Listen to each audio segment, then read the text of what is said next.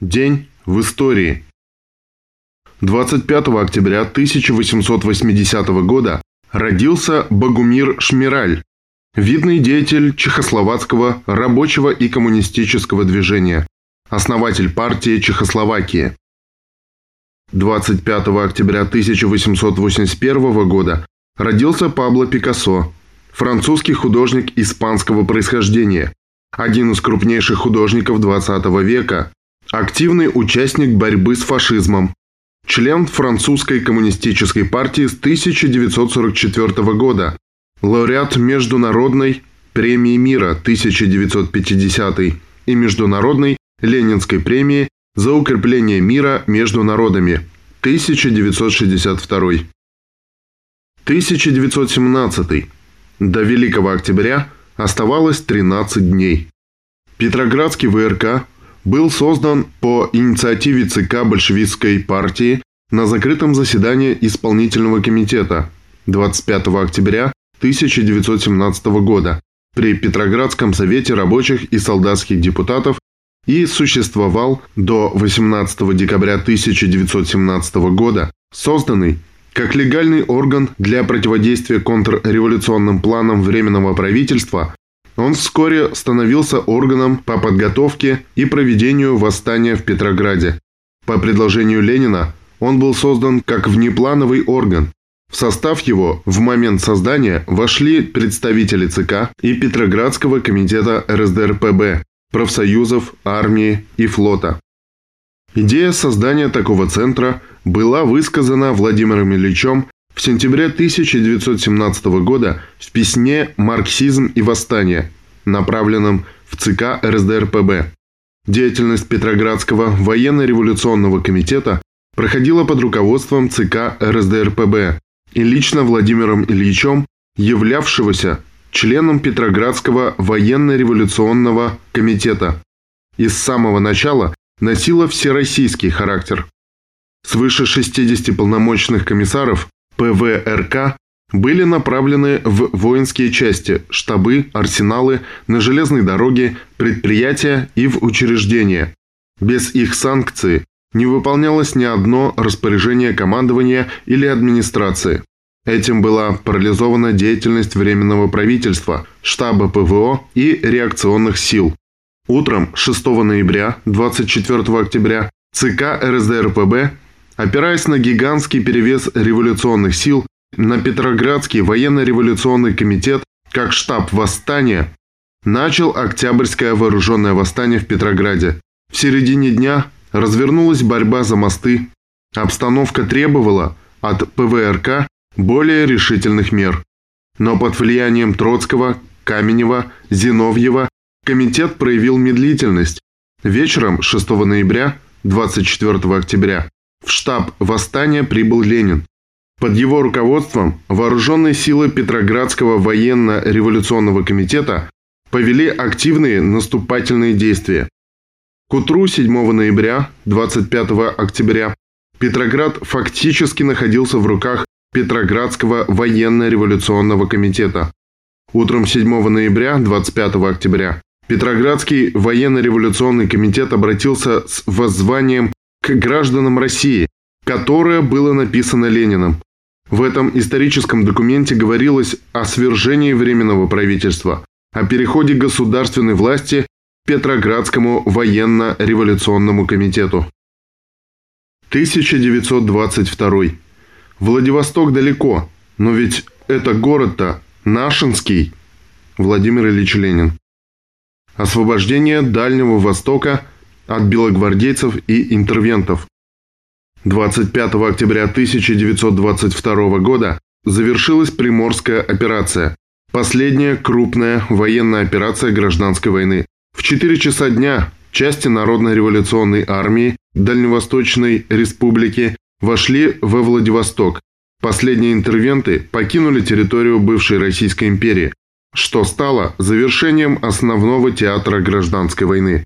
16 августа 1918 года американские войска высадились во Владивостоке и сразу же приняли участие в военных действиях против Советской России.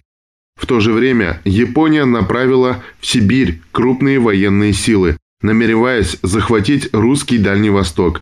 Противоречия между США и Японией обострились.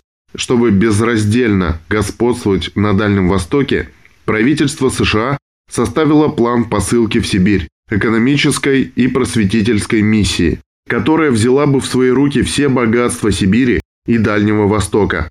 В то же время США стремились превратить Колчака в орудие своей политики и представляли ему кредиты и военную помощь. Англия и Франция боялась укрепления США и, претендуя на «русское наследство» в кавычках, стали поддерживать японские притязания на Приморье и Забайкалье. Стотысячная японская армия совместно с англо-американскими войсками заняли Приморье, Амурскую и Забайкальскую области. Организатором этой интервенции были США. Не имея достаточно военных сил для подчинения своему влиянию восточной территории России, Вильсон и его правительство решили стать на пути коалиции и взяли на себя финансирование антисоветского похода держав. Главным партнером США в этом походе была империалистическая Япония, несмотря на имевшиеся между ними противоречия. Под ударами численно превосходящих сил империалистов советские войска были разбиты, и власть перешла в руки контрреволюционных атаманов в Забайкалье к Семенову, в Хабаровске к Калмыкову. На реке Амуре японцы захватили советский флот. По всему Дальнему Востоку формировались в тайге партизанские отряды. Борьба шла под лозунгом «За власть Советов». В числе руководителей партизанской войны на Дальнем Востоке особенно популярен был Сергей Лазо.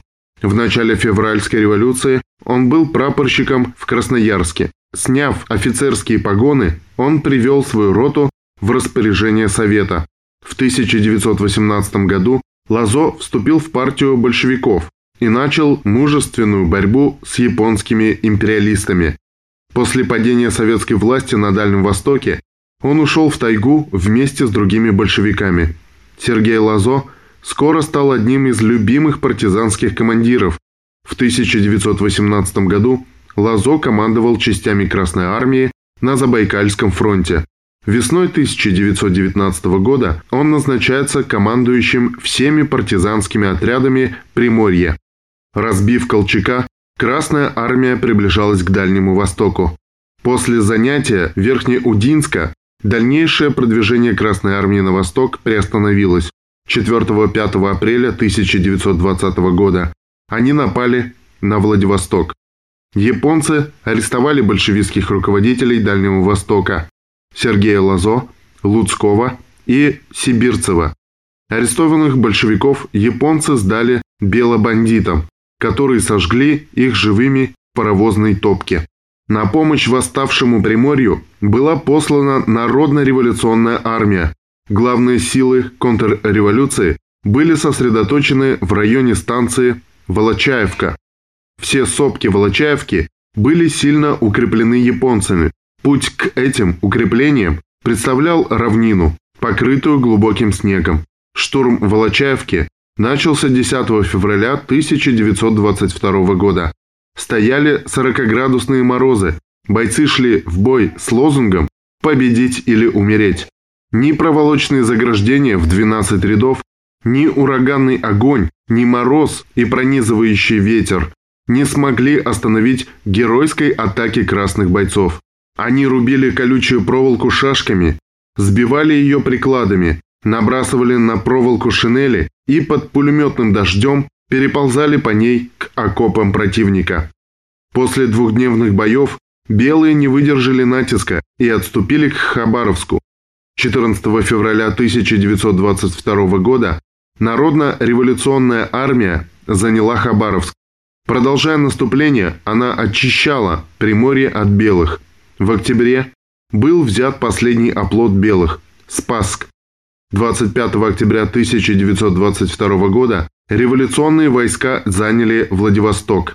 В пятую годовщину Великой Октябрьской социалистической революции на Дальнем Востоке была восстановлена советская власть.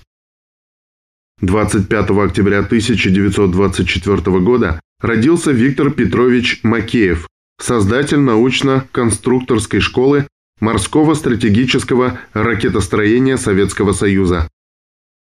В этот же день 1943 года города Днепропетровск и Днепродзержинск освобождены войсками Третьего Украинского фронта. В ходе этой операции 23 октября 1943 года с плацдарма в районе села Войсковое перешли в наступление части 8-й гвардейской армии, а 24 октября 1943 года из района села Аулы части 46-й армии. Они прорвали оборону противника, объединили свои плацдармы в один общий и 25 октября стремительными ударами освободили крупные промышленные центры Днепропетровск и Днепродзержинск. Москва салютовала освободителям 20 залпами из 224 орудий. Особо отличились части 151-й стрелковой и 39-й гвардейской Барвинковской дивизии. Десяти воинским частям и соединениям было присвоено звание Днепропетровских. Таким был этот день в истории.